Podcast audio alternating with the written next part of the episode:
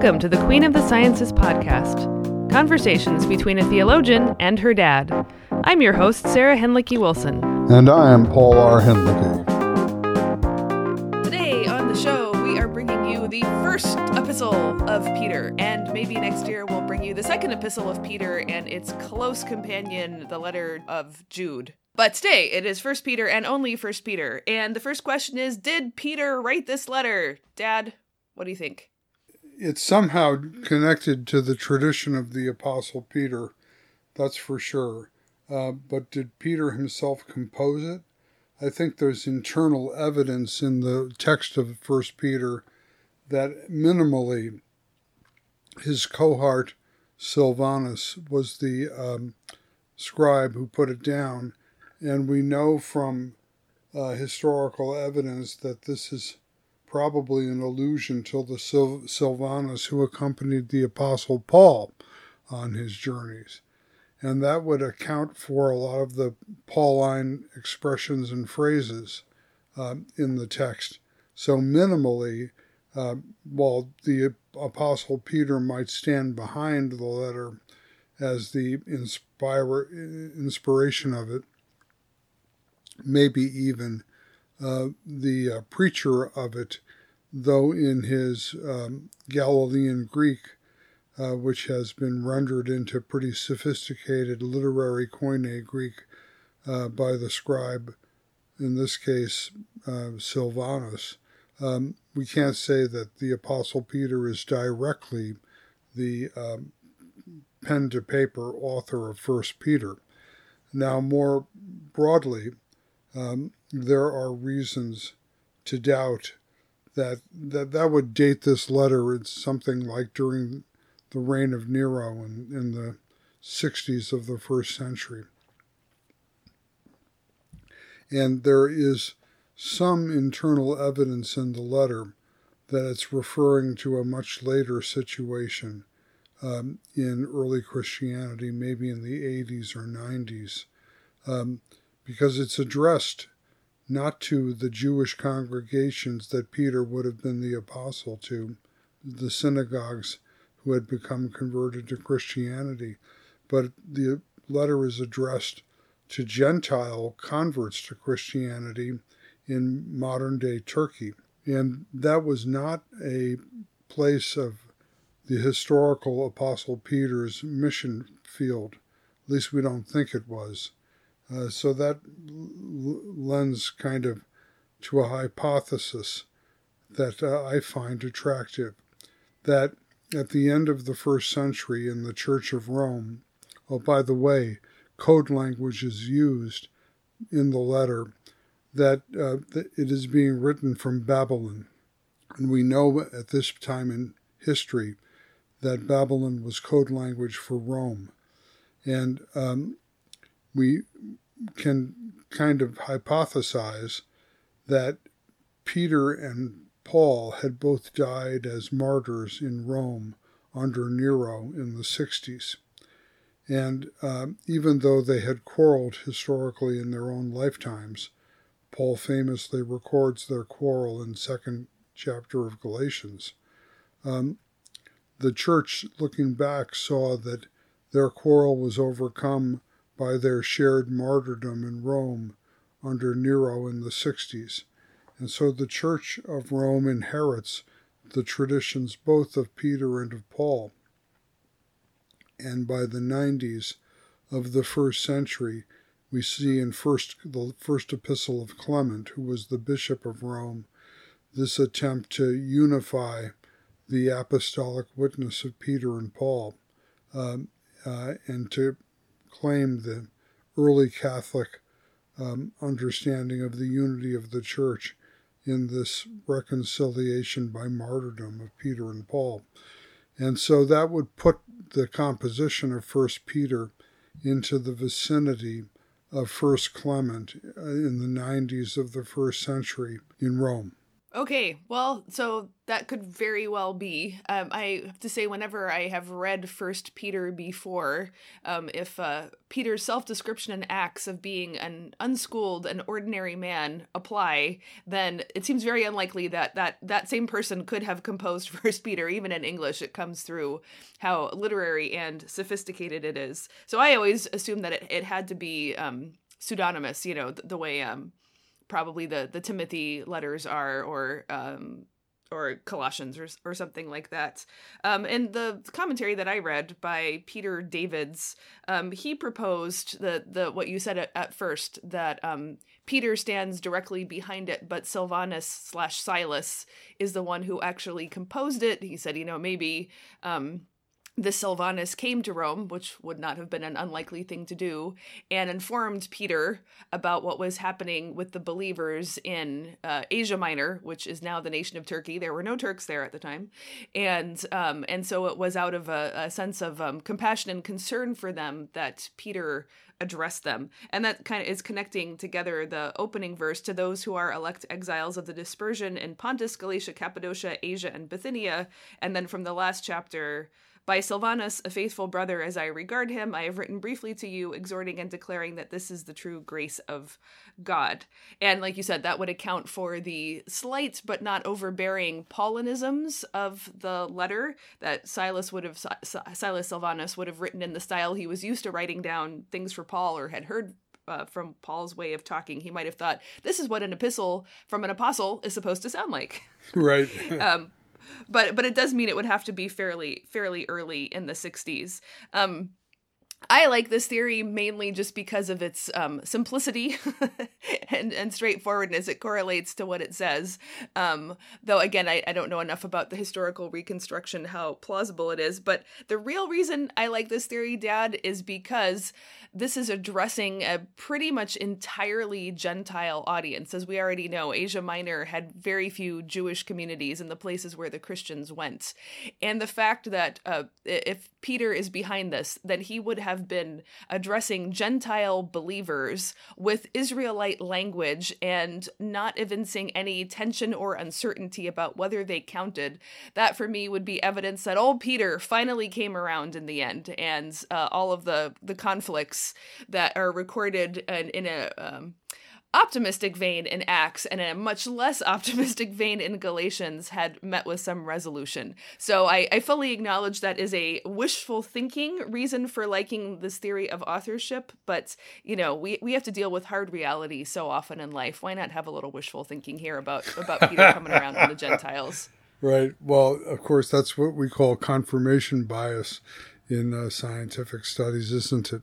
Um, the uh, the um, of course the the fact that in the 90s the uh, the Church of Rome would have in Peter's name an epistle addressed to Gentile Christians would be doing exactly the same work of asserting the reconciliation of Peter and Paul uh, under the auspices of the Church of Rome, which then from First Clement onward conceives of its its seat uh, as having a ministry of unity to the whole church.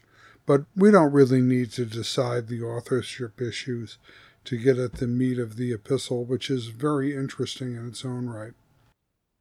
Yes, this is immensely rich. As uh, I was taking notes on it, I, I uh, one great thing about taking notes actually on a book of the Bible is it slows you down, and suddenly you realize that one gem after another is being flung at you, and you can hardly hold them all. So let's start in chapter one with, uh, in, indeed, in verse one, to this wonderful phrase "to the elect exiles of the dispersion," and that caught me, Dad, this time around in a way it never had before. First of all, because it is a catachrestic metaphor like Christ crucified, yep, which you sure have talked is. to us yeah, you've talked to us before about those the the metaphor that seems um, nonsensical or paradoxical but breaks through to a new reality. Oh, how can the elect people of God be in exile? Why? In fact, that is a very deep Old Testament question, and now it's being applied also to the uh, the church. Um, Dad, I was so taken with this that actually I got an entire sermon out of it. Um, this year in uh, in uh, Easter season, there were a bunch of readings from First Peter. And I, the reason it, it struck me so much, uh, especially where I am, is because my congregation is composed of about, I don't know, about half the people who, who worship are Japanese. And just the way, because Christians are such an incredibly tiny minority here, and the way um, converts are often regarded, to become a Christian in Japan, in a sense, is sort of to become an exile within your own lands. An elect exile in baptism, but still an exile. And then uh, likewise, all the other people are foreigners who have come here, so they are in some way, whether chosen, uh, though some not chosen, are living in exile from their homelands, which they cannot go back to, or for other reasons it's difficult to go back to, but they are also the elect who are coming to worship. So this is just turned out to be a very rich source for understanding even specifically our own congregational situation. So I was I'm very excited by that. Yeah, that's very cool. Chosen to be exiled is kind of the what it means. And we're going to talk about this a little bit later because a lot of modern readers take terrible offense at First Peter for its uh, its instructions, its parenetic instructions uh, for believers to accept their station in life and submit to the existing authorities and and so forth. And, and uh, that really strikes a nerve against uh, the democratic consciousness of the modern Western Christian reader. What you mean? It's just because I was born a slave, I got to stay a slave forever, or something like that. I mean, that's the objection. Um, but we have to put on our historical imagination, I think, to understand this a whole lot better, because it reflects a very deep tension in the Christian message, which uh, on the one pole, the incarnational pole, always wants to be incarnate in the culture, in, acculturated, assimilated into the native culture. And how much we heard in the last generation, especially from African theologians, wishing to cast off all the Western baggage that the gospel was clothed in in order to have indigenous forms of African Christianity. I suppose that's true in Asia as well. Um, on the other hand, you have the the other pole of the Christian dialectic that the incarnate one was crucified uh, by the powers of this world, and his vindication is the undoing, the usurping of the usurpers, the uh, subversion of those very authorities. So we I think we'll find in First Peter exactly this dialectic that on the one hand the early Christian community is to be acculturated, it's to be take root in the existing culture just as it is. And on the other hand, that it, the way in which it enculturates is exceedingly subversive of the chief and dominant values of that culture. In fact, it's exactly what we were talking about in the last episode about Melanchthon and our ambivalent feelings about what Melanchthon is doing. It's exactly that polarity that that uh, yeah, that's what it means to be an elect exile. right. You are you are in and not of. Wow, how do you pull that one off? That I know that's Paul's language, but it's it's similar here. John's so just uh, that, two John, more. That, wait a minute, that's John's language, in but not of. Oh, is it? Uh, I think. Oh, I was thinking of. Uh, Do not be conformed to this world, but be transformed by the renewing of your minds. Right, That's yeah. Paul. Jesus says in the farewell discourses, "In the world, but not of the world." Yeah. Okay. All right. Well, you know, in in pious talk, we're allowed to jumble up our sources. We don't need to be so strictly keeping them apart. No, that's illicit harmonize. That's illicit harmonizing. We have to be more critical than that. okay, moving right along then. So just two more preparatory com- uh, comments uh, as before we proceed any further. Um, uh, one thing about First Peter that is striking is that uh, per unit of text, which is a funny measurement, there are more Old Testament quotations and allusions here than any other New Testament book except Revelation. Uh, and Revelation does it much more by allusion than quotation, and it's about equal with Hebrews. So that is one thing that is maybe a little bit distinctive as compared to Paul. It is more Old Testament dense than Paul's letters are. And also, because I am always um, interested in helping people see the biblical roots and pressure to create the doctrine of the Trinity, there is language of the Father and the Son and the Holy Spirit in this letter. Um, not surprisingly, the Spirit gets the fewest mentions. Uh, Jesus comes about in the middle, and God uh, slash the father gets the most. But in fact, it is how the letter opens after the you know the address to the addressees. Uh, Peter continues. I'm just going to say Peter, Dad, for the sake of simplicity. Sure. Yeah according to the foreknowledge of God the Father, in the sanctification of the Spirit, for obedience to Jesus Christ, and for sprinkling with his blood. Yeah, that's there you've got it. The economic trinity, sure. And notice here that the sanctification of the Spirit includes both the new obedience uh, under the lordship of Christ and the um, status of forgiven sinners under the sprinkling with his blood. So, in terms of the doctrine of justification, it is both the imputation of righteousness, the free forgiveness of sins, and it is the Spirit's um, um, work uh, to create new creatures uh, who are concretely followers of Jesus Christ, uh, obedient to his Lordship.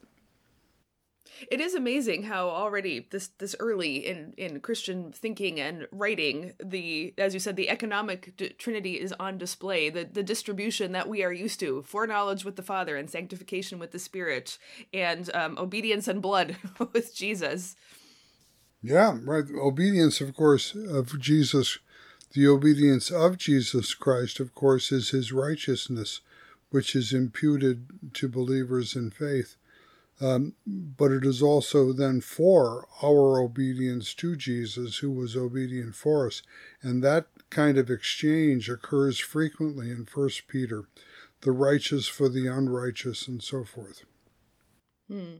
Yeah, I was I was um, really struck by how much that that is there. In fact, there are, are a lot of things again slowing down um, that I noticed here. And um, one, well, let me just go through a few of them that that show up already in this first chapter. Is um, here Peter speaks of being born again. I'd always associated that strictly with John chapter three, but actually twice in this letter, uh, Peter talks about being born again, though he specifies born again to a living hope through the resurrection of Jesus Christ from the dead. So my being born again is linked to Jesus' resurrection.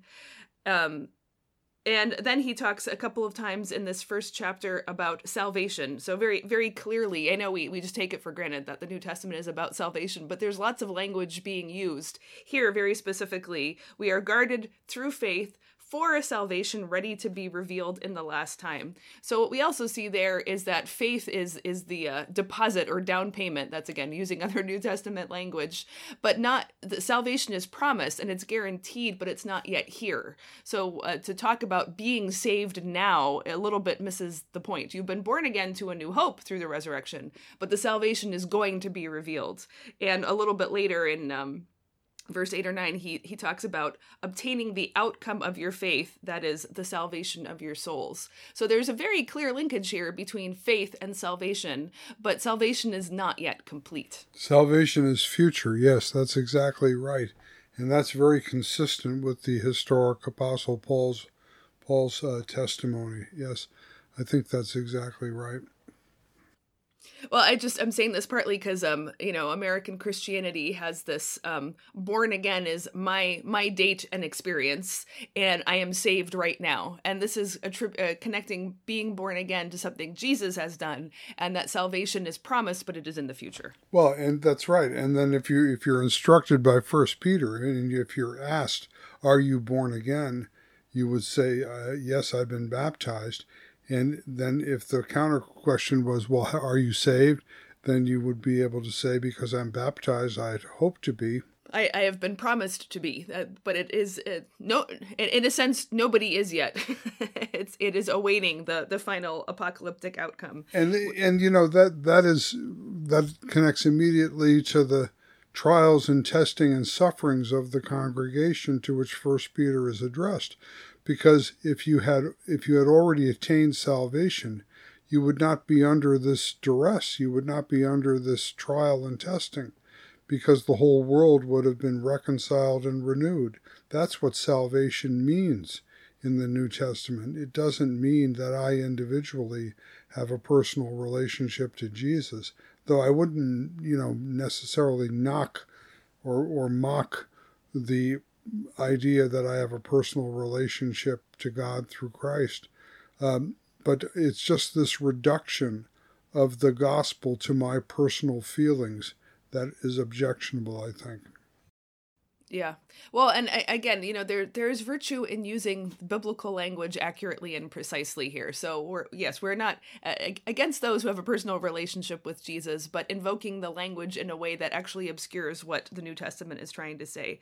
And I think it is very important that between these two references to having faith toward the future salvation in between is when Peter mentions trials, he mentions testing twice, and he says that they are for the sake of the praise and glory and honor at the revelation of Jesus Christ, which again is a future forward thing. Uh, so that brings me to to a, a, another observation, which is how much glory language appears in this letter, and how much it is apocalyptic, and that is forward looking, eschatological, and um, this is for for all of the you know household co- codes which we are going to get into this is a letter for the end times. Explicitly it says it's a letter for the end times. So there is is definitely this forward looking to the glory at the future revelation of jesus christ not uh, you know a scriptural or in you know written down revelation of jesus christ.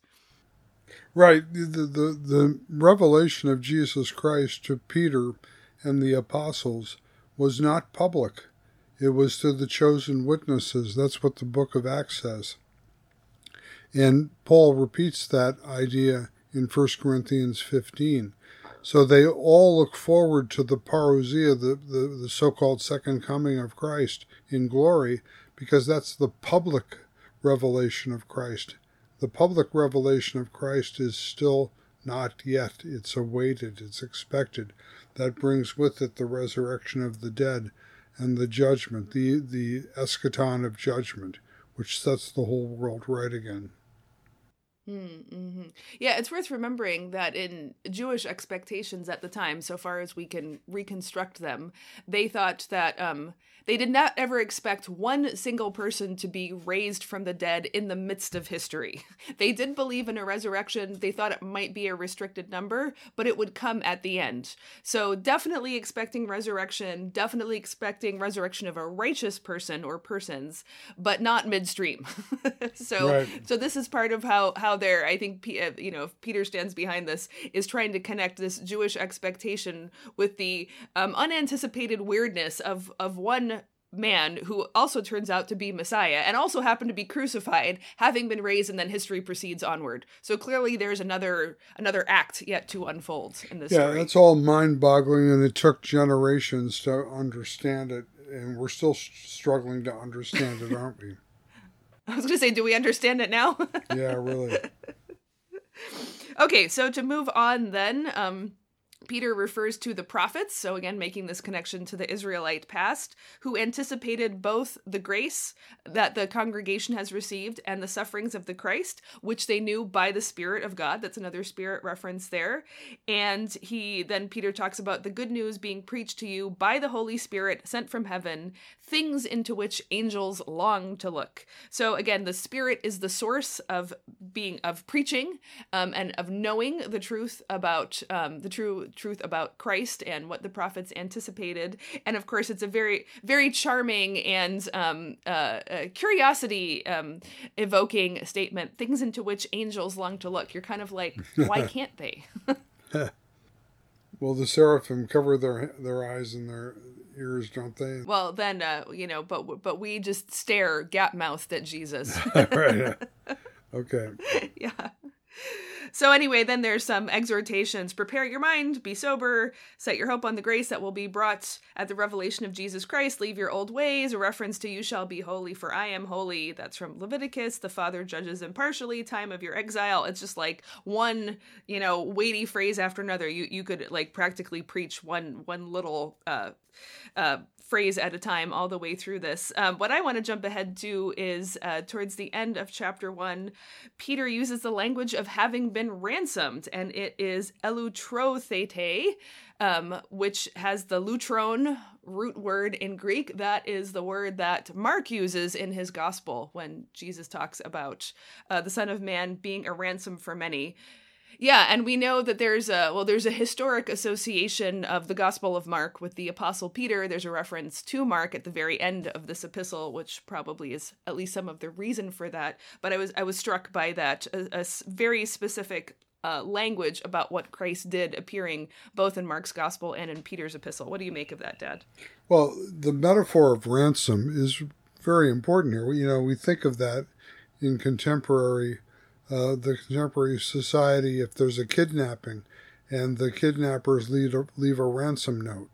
So that's the, the price you have to pay to set free someone who's been unjustly prisoned, right? That, or you you can ransom someone from from indentured servanthood or, or from prison or something like that. So that that's the notion of, of, of the rude notion of ransom, which is therefore a motif of liberation rather than of reconciliation. I think that's important to understand. The, the metaphor here is one of liberation, not exactly reconciliation. The idea that Christ was put forward as a sin offering, um, as in Romans 3 or something like that, that's an idea of reconciliation that somehow Christ's death uh, reconciles the holy God with sinful humanity. And you have that idea later in First Peter, where he talks about the righteous dying for the unrighteous and so forth. But here, the notion of ransom is the idea that somehow Christ's death uh, delivers us uh, from the thrall of this wicked and perishing world. Well, it is a little vague about to whom the ransom is being paid, which undoubtedly is why a few centuries later Gregory of Nyssa would develop his whole idea of uh, tricking the devil to try to make sense of this. Right. Um, so it, what Peter says is, You are ransomed with the precious blood of Christ, like that of a lamb without blemish or spot. So, uh, assuming that that is a very obvious reference to Old Testament sacrifices, then that would mean that the offering is being made up to the Father, because that is God the Father. That is to whom Israelite sacrifices were made. And um, I'm also struck there by the fact that he talks about a lamb and then immediately talks about this being foreknown before the foundation of the world, which is the exact language that Revelation uses for talking about Jesus the lamb slain from the foundation of the world. I have no particular reason to associate this letter with the John, the author of Revelation, so maybe this was just in the air at that point. But I was surprised to see that um, that overlap there. You know, the idea of ransom then could be reconciled, as it were, with the motif of reconciliation, uh, with the precious blood of Christ, like that of a lamb without blemish or spot, invoking the atonement theology of the uh, of the of the Torah. Uh, that could be reconciled in this way, that we are imprisoned under the wrath of God, that the the devil's tyranny is simply an expression of the righteous wrath of God against sinful hu- humanity or something like that. And so the ransom could be both a liberation from the devil's tyranny and at the same time uh, a reconciliation with the Holy God provided by the Holy God on behalf of those who cannot reconcile themselves. I think that's really important to emphasize because God gave the sacrifices to the people of Israel so that they could be reconciled to one another. So I, I think that's that's spot on. That's how reconciliation and ransom or sacrifice come together. Also, Peter says, "Not with silver or gold," which uh, isn't it in in Acts four or five um, when Peter and John are addressing the paralytic. They say, yeah. "I offer you not." Yeah. So that also there's there's some some deep connection happening there and but the way I knew it first is not from the Bible but from Martin Luther, very typical because Luther uses that in the second article of the creed's explanation that uh, he he has redeemed me a, a lost and condemned person not with silver or gold but with the the holy precious innocent blood. precious blood. Yeah. Yeah, exactly, exactly. So Luther picked up on, on that as well. And then Peter wraps up this uh, Christological passage with uh, Christ being made manifest in the last times, that is evidently now, Peter's time, for the sake of you who are believers in God, who raised him from the dead and gave him glory. So again, notice um, the for the sake of, um, that is a very important passage, obviously one also that Luther would pick up on and love very much, emphasizing believers in God, so making the connection to faith again. And then here too, raised him from the dead and gave him glory. This epistle is very, very much about resurrection. It's certainly talking about trial and testing and of course talks about Christ crucified, but it's much more I in my reading anyway, it's much more resurrection oriented. And I wonder if in, in some sense Peter's um, pastoral impulse towards people who are suffering and really struggling to make sense of it is uh, his judgment is that they don't need to be reminded of the crucifixion of Christ because they are living it so intensely. What they need to be reminded of is the resurrection of Christ and the promise of glory that awaits them. Oh, I'm curious what you think about that. Well, I I think it was almost a cliche of theology in my generation, my training, at least going back to seminary, that the cross and resurrection of Christ constitute a unity, and you can't separate the one from the other. And I think that's exactly what you see throughout First Peter, is that the um, the um, interpretation of suffering in First Peter is predicated upon the hope of the resurrection. And that's why the epistle can exhort believers uh, to submit and be patient and endure, because that very interpretation of their suffering uh, on account of their faith in Christ immediately implicates them in the hope of resurrection. All right. Well, we'll keep tracking it as we go through. I, uh, I, I it seems to me I didn't do a, a, like a count or anything, but it seems to me there there's a more recurring emphasis on resurrection and glory as as something that's meant to encourage here than I normally associate with the other epistles. But Okay. Okay, so as as we move from chapter 1 to chapter 2, Peter wraps up with an exhortation to love earnestly from a pure heart because you were born again, second use of that, of an imperishable seed through the living and abiding word of God. So an emphasis there on the active power of the word of God to create new life, new spiritual life.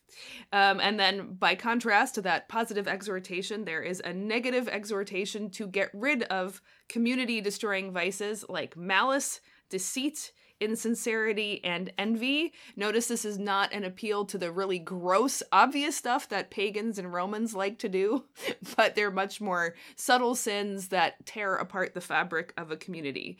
And he uh, has an allusion to pure spiritual milk. We know that from the Pauline letters as well. Um, and an allusion to Psalm 34 because you have tasted that the Lord is good.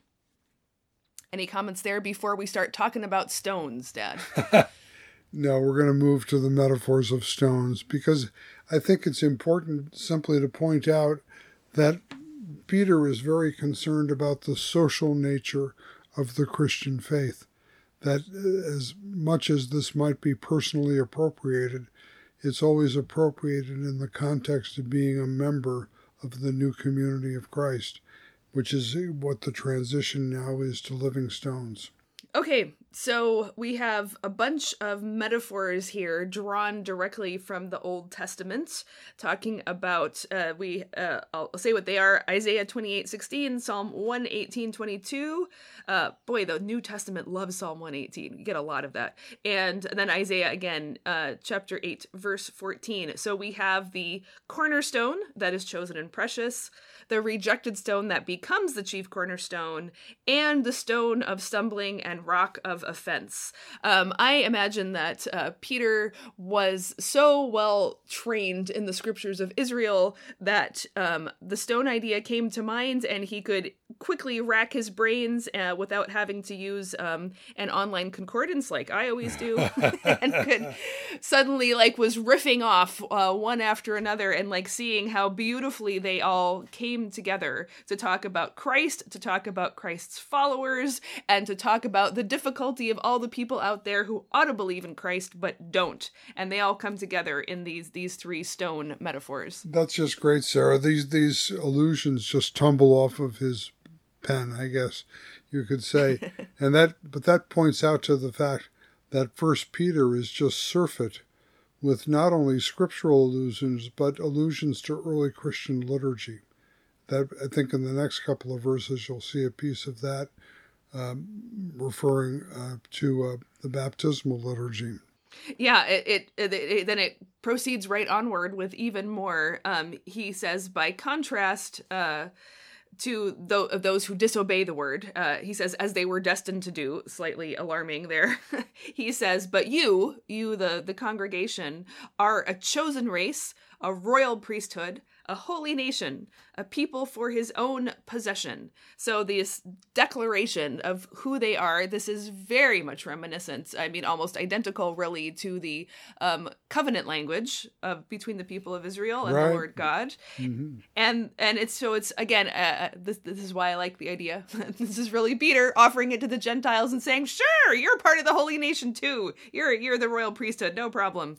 Um, but then there after, you know, in a very classic New Testament paradigm, it goes from the declaration of who you are, your new status or creation in Christ, then there is an implication that you may proclaim the excellencies of him who called you out of darkness into his marvelous light. So, as always, when there is a covenant relationship established, however unilaterally, by God's mercy, he does ask you to do something, and uh, there is a new task that you are called to in your life. In this case, the proclamation. Yeah, also the doxology, proclaiming the excellencies of God who called you out of darkness. I mean, that's that's what all the doxological language of the church is really all about. Look at the Psalms of praise in Israel that are, and this is again being applied to the congregation as a social unit. You you are not a priest for yourself, but you all are a chosen race. Together you are a royal priesthood and a holy nation. A people, not a, not a, a collection of individuals, but a people for God's own possession, right?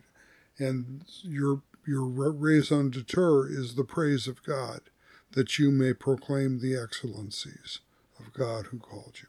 Did you say raison d'etre? That's what I tried to say, yes.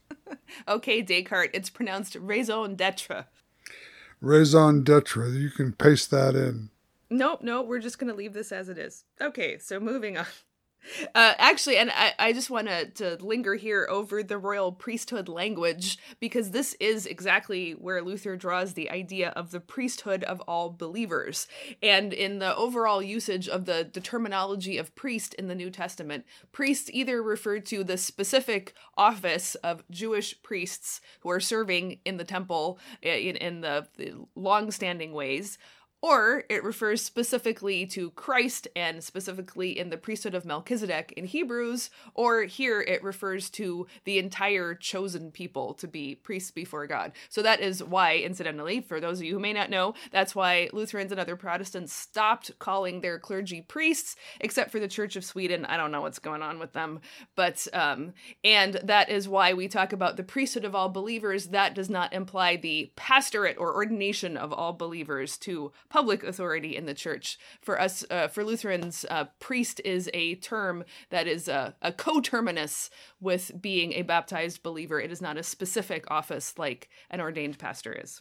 Uh, but I beg to differ. The Church of the Augsburg Confession in Slovakia still refers to its ordained pastors as priests. Do they too? I, I thought they said um, Kana, no, kanaz. Do they use both? But they yes, don't. They use really? both, yes. Hmm. Well, they're wrong. Well, they, they must be infected by the Swedish virus. Actually, that's true. Nathan Soderblom visited Slovakia in the uh, early in the 20th century and uh, spread his gospel there. Well, well, well. There you go. There you go. Actually, when I was in Sweden recently, um, when I referred to myself as a Lutheran pastor, it made them all crack up because they're like, "How can you be a Lutheran pastor? Aren't you a Lutheran priest?" Right. I was like, "What are you talking about?" It was for them, pastor is a term that only applies to free church clergy. They don't Right. use it at all. Of, Uh, of uh, so anyway.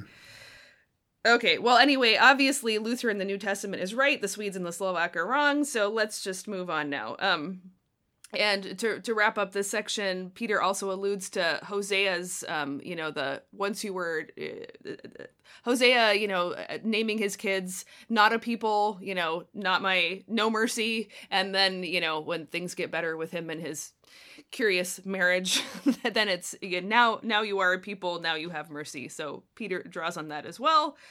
He talks about uh, sojourners and exiles, and now we're getting into the the um, the textured part for the local situation. But I think it's really important to see how deep and rich the doctrine of God and the Christology have been so far. He's just throwing it at us. This very um, fantastic tapestry of understanding better who the God of the gospel is to build us up so we are prepared to deal with what we're going to face in ordinary life.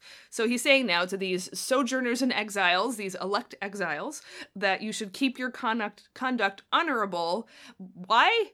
Not to please God or to earn your salvation, but to show up your accusers on the day of visitation, which is an allusion again to Isaiah, and um, actually Jesus picks it up in Luke 19 and then we get into this these uh, passages that people hate so we'll just dive right in now so we're ta- peter talks about submission for the lord's sake very interesting to the emperor to governors who punish evildoers. Uh, notice that that is a little bit of reservation about the governors. They have to actually do their appointed job of punishing evildoers, not letting them off the hook or punishing the innocents.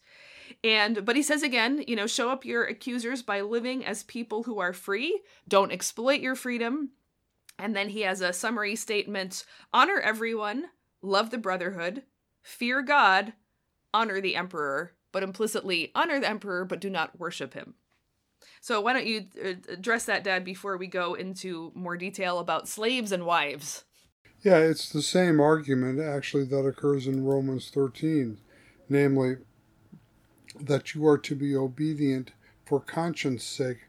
But for Christians, the conscience is conscience that is bound to the will of God.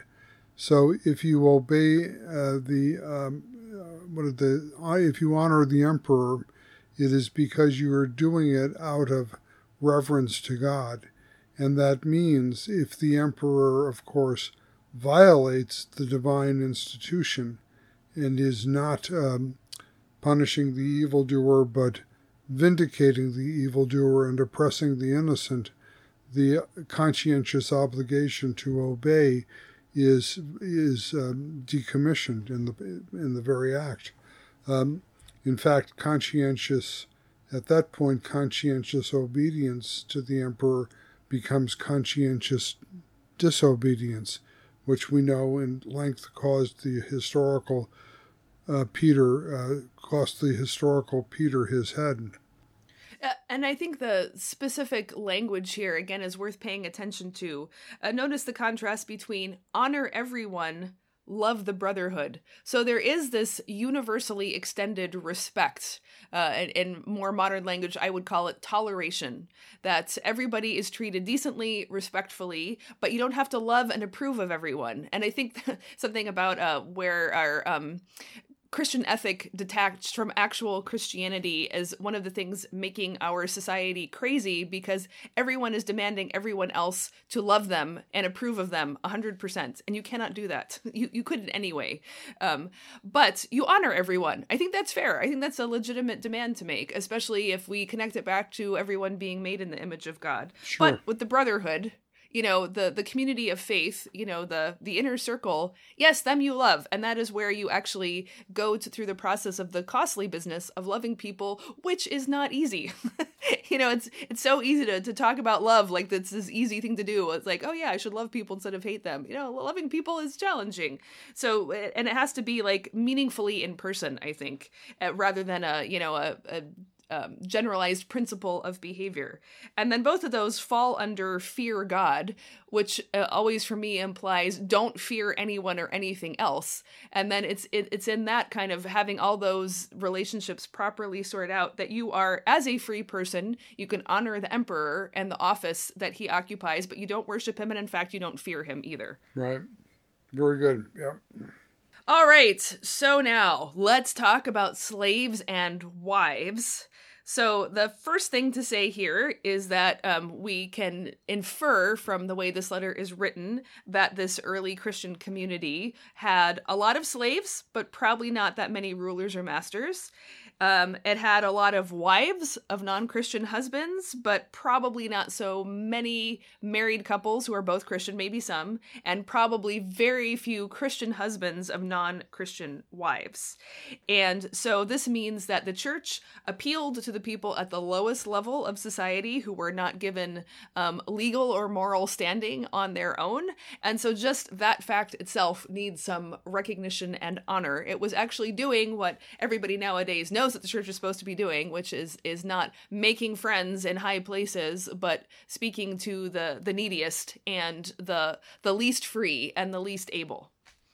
And this is where we're really required to put on our historical imagination caps and think a little bit differently than we usually do. Because, as I think you're going to point out shortly, this uh, exhortation to the slaves and the wives was actually treating them in Christ as moral agents, right, and not not uh, not disenfranchising them as people who should be talked to through the slave master or through the husband. But the epistle is directly addressing the Christians who happen to be slaves or wives. That in itself is significant, and because it's bypassing the presumed authority of slave masters and husbands in context. Isn't that right? Yeah, I mean, we are so trained nowadays to think revolutionary means a structural tear down and redesigning. But the real revolution that happened here was on the entirely direct and personal level. Here, I'm just going to read a little passage here from the Davids commentary. He says, for society at large, at that time, slaves were not full persons and thus did not have moral responsibility. For the church, slaves were full and equal persons, and thus quite appropriately addressed as such. The church never addressed the institution of slavery in society, for it was outside its province, but it did address the situation in the church, where no social distinctions were to be allowed, for all were brothers and sisters, however shocking that was to society at large. Uh, this is a case where, again, contemporary Westerners just take it for granted that slavery is bad. They're horrified when they find out places where it still happens, even if not under that name. For all intents and purposes, there is still slavery in the world. We all assume that all human beings are equal and should be treated e- treated equally under the law and morally and treated decently. This is where it comes from. Is not by tearing down the Roman institution of slavery, however odious and however deserving of it it might have been, but simply by saying, You, slave, you are truly a person, a full person in Christ. You have been called out of the darkness into his marvelous light, and therefore you have moral agency. The power of that to upend the world is, I think, very little recognized anymore, but that, that is where the true power lies. You know, I want to match your quotation from that commentator with something from Douglas Harink's commentary on 1st and 2nd Peter, Brazos series, which I think corresponds to what you're saying here. He's quoting actually Karl Barth's commentary on Romans, uh, the passage, Overcome evil with good. And Barth writes, What can this mean but the end of the triumph of men, whether their triumph is celebrated in the existing order or by the revolution? And how can this end be represented if not by some strange, as it were, not doing, precisely at the point where men feel themselves most powerfully called to action. And then Harink continues, that strange not doing takes the shape of service, mercy, and forgiveness, which is the true form of personal, social, and political justice revealed in Jesus, the Messiah, and is therefore also the messianic political revolution to be enacted by the church. End quote. It, you know, it really calls to mind for me. There, there's been a lot of um, sifting of Western aid to developing nations. Um, and, you know, Westerners in certain respects have been certainly very generous with money and with uh, investments to developing nations. But um, a lot of the critique that comes back from these places is that it is done in such a way that the benefactor recipient relationship remains totally unaltered, that actual moral agency, uh, uh, as well as any other kind of agency, is denied to the recipients. There is poor communication. You know, it's what Westerners think the developing nations need or want, not what they actually need or want. And I, I I'm just, I think it's very interesting to see how the the passion for being the benefactor and the moral agent can actually be a way of denying it to other people. And in that respect this slave the, the, addressing slaves as moral agents is not only empowering to them it's also a, a very precise kind of rebuke to those who don't like the moral agency of their lessers and want to make sure that they get to stay at the top of the righteousness mountain. You know when i was a missionary theologian in slovakia I, i'm sad to say i witnessed this phenomenon many times because our role there in, involved hosting a lot of visitors from the United States, and it was often cringeworthy the way they acted, bringing with bringing their their little gifts which they thought were so important, and the humiliating ways in which they talked about their gifts that they were giving to the this church emerging from so many years of suffering and oppression. I remember in the 1990s when President Bill Clinton had made the phrase famous, I feel your pain.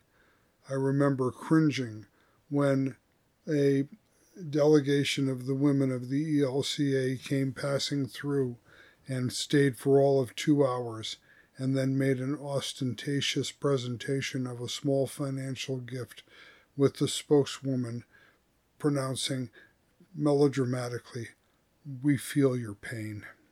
And I, I just about died there listening to that. Yeah. Yeah. I've read some uh, uh, Eastern European feminism and they're they're uh, j- just as womanist theologians have often not been impressed with feminist theologians within the US Eastern European feminists are often very frustrated with Western European and North American feminists. So all right. Well I think we've established the point. So uh, after addressing the slaves in this way, then Peter uh, moves back into uh, Christology because he says, yes, uh, slaves do suffer unjust mistreatment. He says it's better to suffer because you've done nothing wrong than because you've done something wrong and deserve it, which um, is cold comfort at best, but it is true. Uh, he calls it a gracious thing to suffer. And then Peter says, Christ suffered for you leaving you an example. And this is really cool. The Greek word example is hypogrammos, which means the pattern letters that a school child traces in learning how to write. What a wonderful! I, I'm often um uh, uh, irritated by imitation of Christ language because it almost immediately becomes overweening. but I think this is a lovely way of looking at it that there are pattern letters for you to trace out like a school child learning. Then Peter goes on to say, In Christ there was no sin, no deceit, no reviling of his revilers, no threatening, but entrusting himself to God the judge. By his wounds you were healed. That's from Isaiah. For you were straying like sheep. That's all over the Old Testament, but now have returned to the shepherd and overseer of your souls. And um, the the commentary I read um, observed the fact that. Um, Gentile converts to Christianity who were suddenly suffering this oppression, persecution, or just bad reputation probably didn't have any practice at it. Um, they had been part of the establishment, and you know they converted in joy and enthusiasm to this wonderful good news, and did not in any way expect it would um, come back to bite them. Uh, by contrast, um, you know Jewish believers already had a well-established theology of both suffering and martyrdom, so they had more resources to draw on. So part of what is probably going on in this letter is Peter is trying to help people with no past experience of being at odds with their community community religiously or morally come to terms with it. And you know he uh, peter often says don't be so shocked that this is happening to you okay? This this is not a sudden betrayal or a disproof of your faith. This is actually what happens. Yeah i think that's exactly right. And though i, I would imagine that the congregation of wives and, and slave, uh, slaves enslaved people in in um, in uh, these regions of modern day Turkey would have their own experiences of oppression that they could draw on. Uh, and the important differentiation that the epistle is making is make sure if you're going to suffer, suffer for the name of Christ. Don't suffer because of your own um, uh, reversion or falling back into pagan ways of being. Well, then we move on to wives and husbands, uh, more addressed to wives than husbands. Um, and again, so the the startling thing here is to address a woman as a moral and religious agent at all. At the time, women, of course, obeyed their husbands, did what they said, including in matters of religion. Um, the church was probably a place where women found a level of freedom and authority that they had never experienced before. And not surprisingly, it probably went to their head sometimes. Probably wasn't always exercised in the the best way, and um, could have even uh, yeah. The my commentator here suggests that um, some of this may have been deeply embarrassing to their husbands, and um, I know that this is this is all a, a bit difficult for 21st century people to swallow, but I think we all know examples of a spouse on either side who habitually humiliates the other spouse, and that is always so ugly and painful to behold. So, um, uh, Peter also holds husbands to account. I don't think there's anything wrong with holding wives to account for being respectful of their husbands and not humiliating them in public. You know, however else you map out the relationship between the two, that seems like a bare minimum of a, of a social and loving obligation to your spouse, not to humiliate them. It's part of honoring all people, isn't it? Yeah, right, right. And so what Peter says uh, is, is, is, what he is implying here is that what the wife's task to do is to show respect and honor and to the appropriate extent obedience to her husband, but help him to grasp that she is doing it as a free agent in Christ who for the sake of God continues to love and honor her probably non-Christian husbands. And so to help the husband see the shift in her own motivation. And you know, Peter is optimistic about the impact impact that could have. You know, uh, given the disproportionate power, a husband could control his wife by threats, by you know, uh, Bullying, by yeah. abuse, yeah, bullying, uh, withdrawing wealth, uh, even divorcing her. So, for her obedience to be motivated not by fear of the horrible things he could do, but freely and lovingly out of her new relationship to God, Peter is optimistic that this will uh, engage the husband's attention in a positive way. Right. It's it's it's kind of Sarah reminds me of the concept of patiency that I've developed in my systematic theology. That there is this um, this eschatological virtue of not forcing things, but persistently, faithfully, perseveringly um, showing forth, manifesting in the very place in which you're located in life the alternative ethos that you're given in Christ. Yeah, very good. Um, and uh, as another example of this alternative ethos, uh, Peter here famously exhorts women to dress modestly.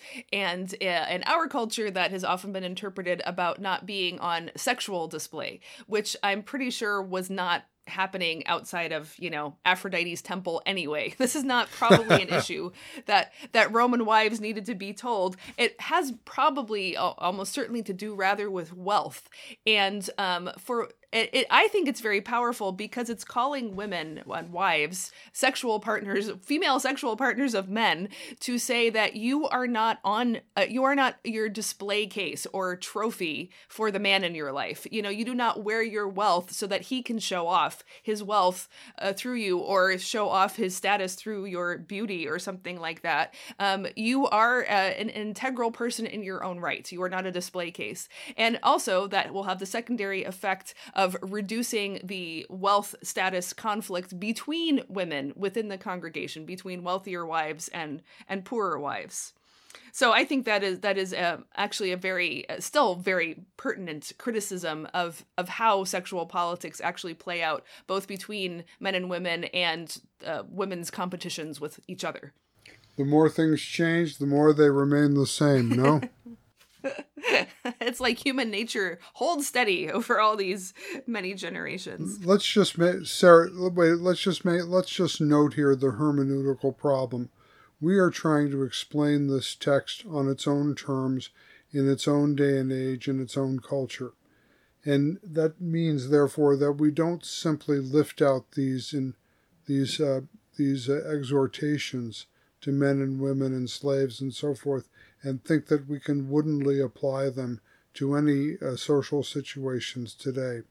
There's a whole process of interpretation, a very sophisticated and careful process of interpretation that has to has to sift these words and see how we could appropriately apply them in our kind of situation. And I think here, again, the the takeaway here in all of this is that First Peter, for all of its apocalyptic uh, fervor, wants the Christians to be uh, incarnate, wants them to be uh, in, into the culture that they actually belong to, um, and not to, you know, form some kind of sect that withdraws from the world, but to live into the world that they've actually been placed in.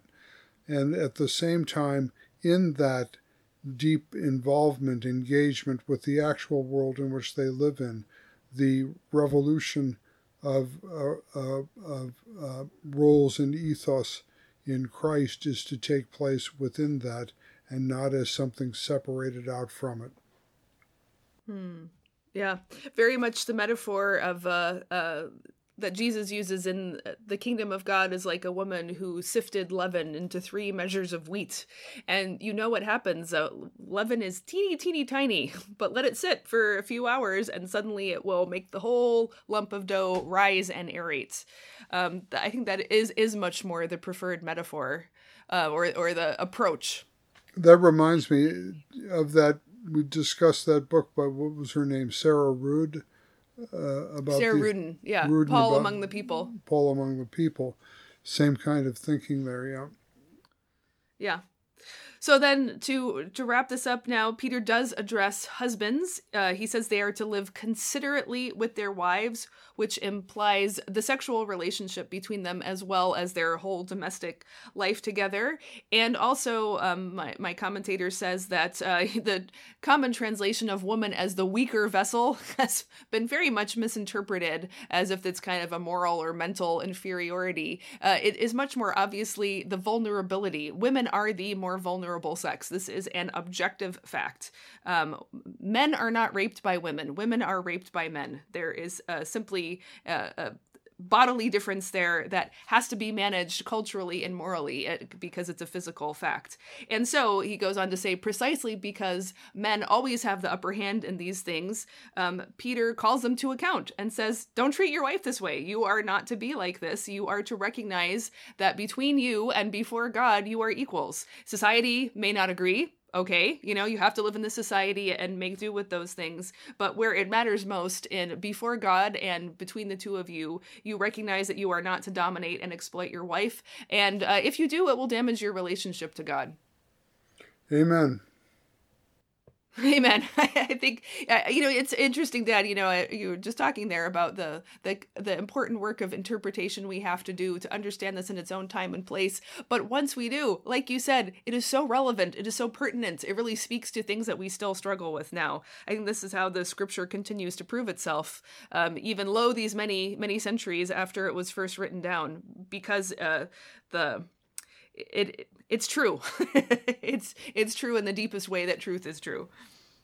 Yeah, we we don't have s- slaves in our society legally anymore, but we have a lot of poor people and we have a lot of working class people who feel that they are nothing but uh, slaves to a system that does not benefit them, you know, and certainly domestic relationships between husbands and wives are in terrible conditions these days uh, for many of the reasons that we're seeing on display in First Peter.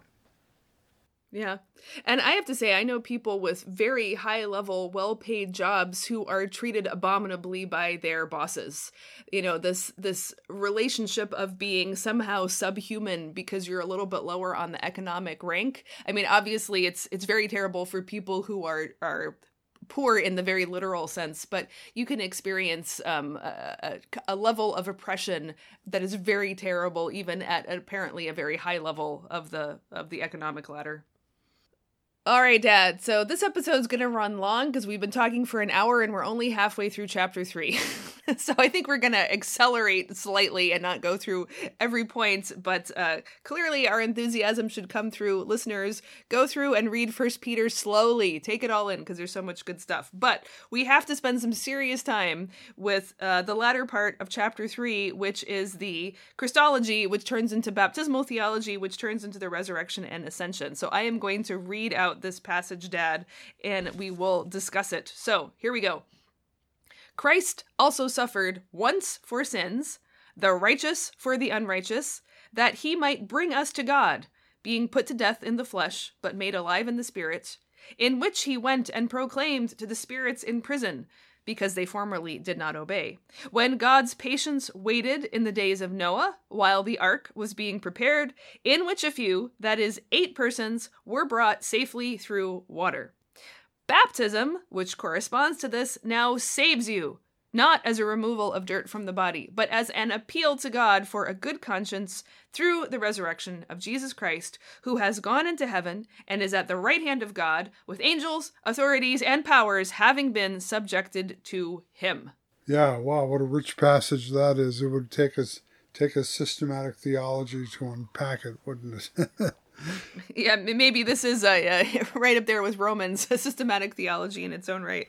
Yeah, I think, first of all, let's just underscore the fact that for this epistle, Christ uh, suffering for our sins was an act of exchange, the righteous for the unrighteous, that has a moral purpose, a divine moral purpose, uh, to bring us back to God, right? And that. Um, and that applies, of course, and he's going to go on to say how that applies uh, through the analogy of the Noah and the ark and the salvation of those eight people, how baptism uh, now saves uh, those like the ark of Noah saved those eight people, and um, that it applies to the believers on the authority of the risen Christ who is ascended and installed in majesty at the right hand of God uh, and made the um, the Lord of the uh, of the creation and so forth.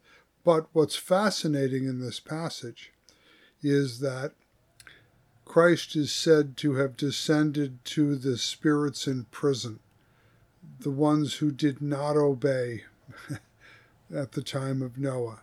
And then later he's going to say about how he um, uh, in chapter 4, verses 5 and 6. The gospel was preached even to those who are dead, that though judged in the flesh the way people the way people are, they might live in the spirit the way that God does. I think that is really quite remarkable that it, both the particularity of Christian doctrine of salvation, that it comes through the particularity of baptism into Christ, this very particularity includes a kind of universal hope that is behind the uh, whole idea in the creed of the descent into hell and the interpretation of the descent into hell or into the realm of the dead as Christ victoriously proclaiming um, the gospel to those who had been disobedient in life. So, Dad, I have a theory which is that as the gospel starts being proclaimed, especially among Gentiles, it raises the acute question of, well, if this is what it takes to be saved, then what about my ancestors? Exactly. And needless to say, living in Japan, this has become a more acutely interesting question to me. So I think in First Corinthians, when Paul alludes to baptism on behalf of the dead, he does not like commend it he it's it's said in a rhetorical question like uh, uh, to defend the fact of resurrection at all he says otherwise what do you mean by being baptized on behalf of the dead so he alludes to a practice the corinthians are undertaking and we all know the corinthians should never be anyone's ideal of church practice Right. Okay, but but it seems to me that is an allusion to a way that these Gentile believers were coping with their anxiety about their ancestors. What I see happening in First Peter, and, and that's the only reference we have in the entire early church, basically to like Mormons, uh, that we have to baptism on behalf of the dead. But here in First Peter, we see these allusions. Uh, it's really not very clear what they mean, what it means to proclaim to the spirits in prison and to preach to those who are dead. But my reconstruction of it is that this was another solution landed on to talk to people, Gentiles especially, about their dead ancestors, built on the strength of the fact that Christ did die, and in whatever whatever this means, he descended to the dead before he was raised again in glory, which means he must have had access to the dead, whether that means in the holding tank of Sheol or in the punishment of hell or Gehenna or however you want to look at it. And so I think this was the solution that actually worked to address people's anxiety about their pre-Christian ancestors, and that's why it ends up being encoded in the creed. I think that's absolutely right, and that's also why in medieval Christian Europe has become passe and is replaced by the doctrine of purgatory because it's already the ancestors have already been Christians for many generations by that time. But I think you're right, that's the original sense uh, of this teaching. And I think I was always struck by this when I read Wolfhart Pannenberg's Jesus, God, and Man many, many years ago, 40 more, more than 40 years ago when he interpreted this passage, and and to me it was such a it was such a comforting uh, thought, and uh, one that I still hold to be true, that well, God entrusts the gospel of Christ to the church. He does not abandon the gospel to the church. yes, very good. And I, I think it's just so important to keep in mind as God is already saying in, in the Old Testament, I do not desire the death of a sinner. Nobody goes to eternal punishment on the technicality of been, having been born in the wrong place at the wrong time. The whole Jesus project is about saving people, not finding more excuses to condemn them. So, you know, we we we cannot um we are not entrusted with the full knowledge of how this happens, what descent into hell or talking to dead ancestors looks like. It does not excuse excuse us from the obligation of evangelism and mission, but uh, our orienting point should be God's intention is to save, not to condemn. And I think this is further evidence of that. Preach on, sister. okay, and then one more thing from this passage that I think is hugely important. So, Dad, I can't tell you how many Bible believing Baptists, evangelicals, Pentecostals will piously and passionately assert to you that baptism don't do a doggone thing. It is only an act of human obedience, and they are obeying the Bible, whereas we, especially infant baptizers, who then make the further absurd claim that baptism saves, are not Bible readers. I'm sorry. First Peter 3:21 in the Greek, the word the noun baptism and the verb saves are right next to each other. In order to fit English semantics, you have to rearrange it. But First Peter 3:21 says plainly and unambiguously, baptism saves. Not even God saves through baptism, which of course theologically is how we would reconstruct it, but that baptism itself saves. Baptism is the thing that translates you out of the flood of sin, death and the devil into the safe ark in which Christ's um, life, death, and resurrection and ascension and sitting at the right hand of the Father is made effective in your life. Dad, baptism saves. Why don't these people read their Bible, these Bible readers? well, I, I, think here you simply have to point out uh, that there's a, a, a great possi- a great uh, probability of misunderstanding and talking past each other. If I paraphrase, paraphrase this way, the Holy Spirit unifies us with the death and resurrection of Christ, and that is how God saves us. I, I doubt that any Baptist would disagree with me. Um, and if I say baptism as a ceremony, a, a coming of age ritual performed mechanically, um, um, uh, does not save, I don't think a whole lot of Lutherans would disagree with that statement either, at least the ones who remember that the sacraments do not work ex opere operato. So, we have to really try to get drill down on this mutual misunderstanding. The real issue ha- is historically whether the Holy Spirit in fact works through the sacrament, through the through the washing of water, in the name of the Father, Son, and Holy Spirit works in the way that I've specified. And then it's also a question of church discipline. To whom should the church uh, administer this this washing in the name of the triune God? And what are what are the presuppositions of that? What are the what is the discipline of baptism? I mean, granted all that, I have written an entire book on this topic and have called to account reckless infant baptizers who are doing it rotely and automatically, not out of a gospel passion to administer the sacraments at the Holy Spirit's command. Nevertheless, the Bible says right here that baptism saves, so building a baptismal theology on the fact that baptism does absolutely zilch is clearly faulty. Well, I think a good Baptist would say it doesn't do zilch. It's just that what it does is done by the believer. But it doesn't say that. It says baptism saves you. So they're they're getting their subjects and objects messed up. As an appeal to God for a good conscience, that's the believe, believer's work in believer's baptism. Well, they should read my book and they would be set right on this, and all of their concerns would be honored, but they'd actually be real Bible Christians by accepting the salvific work of baptism. Okay, I, I, I surrender. Let's go for it. Let's finish First Peter here. okay, so uh, we're now in uh, chapter four. We already talked about uh, preaching to the dead, so we'll continue on from there. Um, Peter says the end of all things at hand. Pretty clear evidence that this is written with an apocalyptic horizon. So, as a result, be self controlled and sober minded. Um, I love this because so much like end of time uh, panic literature um, excuses all kinds of bad behavior. And Peter says, well, the end of time is coming, all the more reason to be self controlled and sober minded. Uh, he says we should love one another. Love covers a multitude of sins. Practice hospitality. Use your gift as a steward of God's grace in order that everything in God may be glorified through Jesus Christ.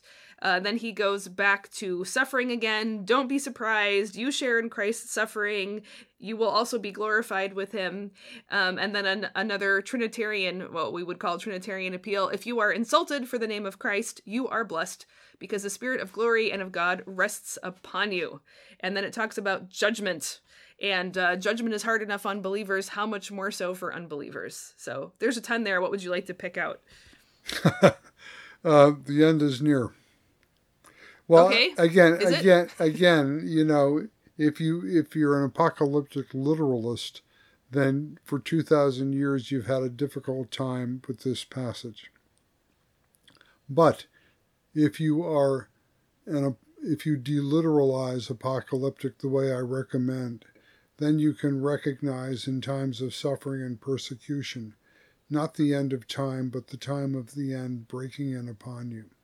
And so there can be many ends of the world, uh, as many as the varied Christian experiences of trial and, and tribulation um, and so forth. And the ultimate end of the world is something that is beyond our pay grade even to talk about. Um, but in the interim, we can certainly talk uh, about when, when suffering befalls us for the name of Christ we can certainly say with spiritual certainty, the end of all things is at hand. Therefore, be self controlled and sober minded.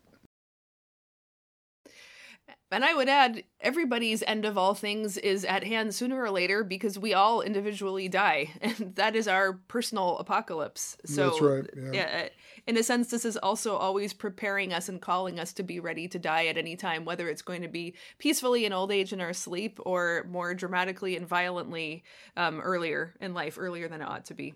Okay, so now let's wrap it up quick with chapter 5. There is an exhortation to leaders to shepherd the flock not for gain, to do it eagerly, willingly, and not d- domineeringly, be an example to your people. Uh, and remember always, you are a partaker in Christ's future glory. Again, so much language of glory here, and someone who will receive the unfading crown of glory. And says, yeah, young folks, be subject to your elders. That's hardly surprising. Um, and uh, but then he also says, all of you clothe yourselves with humility toward one another. So even though we do have structured relationships in the church and we have leaders and uh, I guess followers by implication, nevertheless there is mutual submission, mutual humility that should characterize all of our relationships. And those who are humble to one another will be exalted by God because He cares for you. That's just such a nice, simple statement. God cares for you. Okay.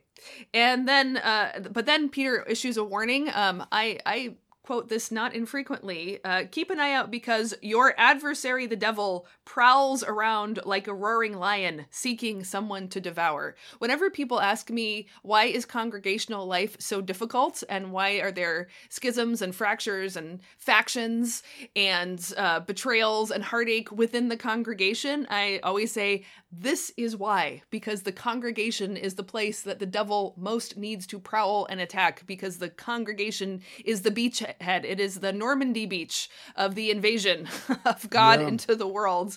And so, all the more reason for the devil to focus his attention on it. So, um, you know, I, I have a very happy congregational life right now, which um, exceeds almost every other congregational experience I've had. You know, I've had devastating ones, I have been adjacent to devastating ones. Um, I, I think we all Christians would benefit from some more realistic talk about what we're up against in the risk that is a congregation and um, what it means to be on the lookout for the devil's attack, not in a paranoid kind of way, and not to treat each other like the source of the problem, but to recognize that uh, the, the the prowling lion wants to devour this flock of sheep, and we have to be prepared to protect it.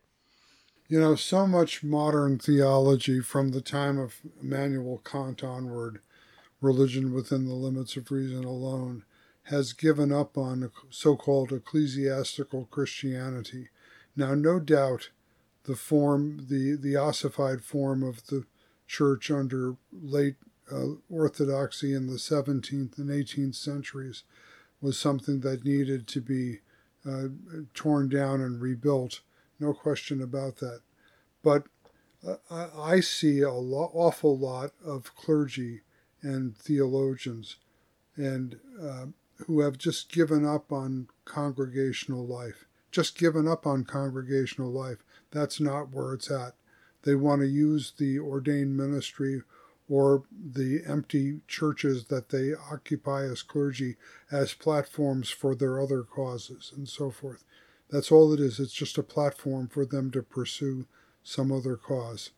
And that congregational life, the way that First Peter describes it, with this mutual submission to one another in love, and understanding that beloved community, that patiency, that mutual bearing of one another's burdens to fulfill the law of Christ, understanding that as the very revolution of God, as the as God's own cutting edge of His kingdom, uh, is something that I think is sorely lacking in the contemporary church, and um, the uh, so your point about the the devil being the adversary that's destroying congregational life needs to be lifted up together with its opposite, the positive.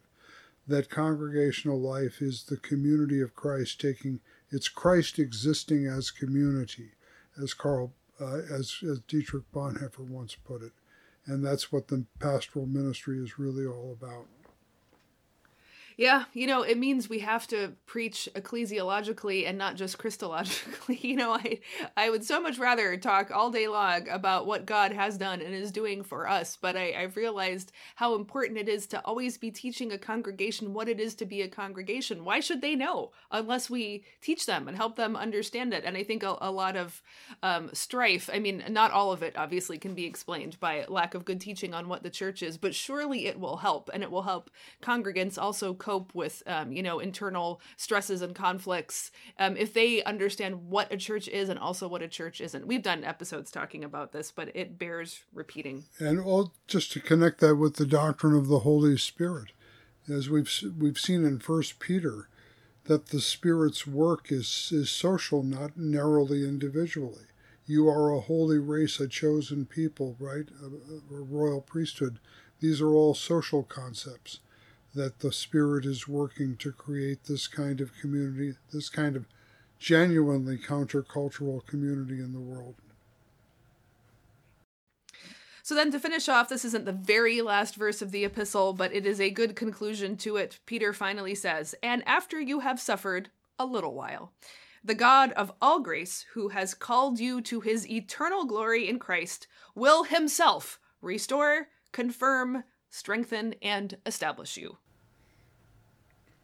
Well, that's that's how we live, isn't it? Yeah, you know, it's it's also in the future. You know, it is saying that there is suffering, but that the God of grace who has called you will do these things himself, restore, confirm, strengthen and establish you. So we we live in in this in-between tension and we are suffering right now, but the promise is sure and certain and can be a source of strength and hope for us right now. That takes us to the end of the letter, right? Yep, that's it. I mean, there's the greetings. We've already talked about those, though. Okay. Well, I hope this uh, is uh, inspires our listeners to go read First Peter uh, and read Mark, learn, and inwardly digest. As always, with these scripture lessons, yes, this is not a substitute for, but an incitement to spend more time with the scriptures. Next time on the show, we will be discussing Dietrich Bonhoeffer's Christology.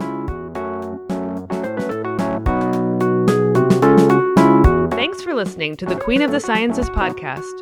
For show notes and more, visit our website, queenofthesciences.com. To find out more about what we do, visit sarahhinlickywilson.com and paulhinlicky.com. Finally, please leave us a review on iTunes and tell a friend about the show.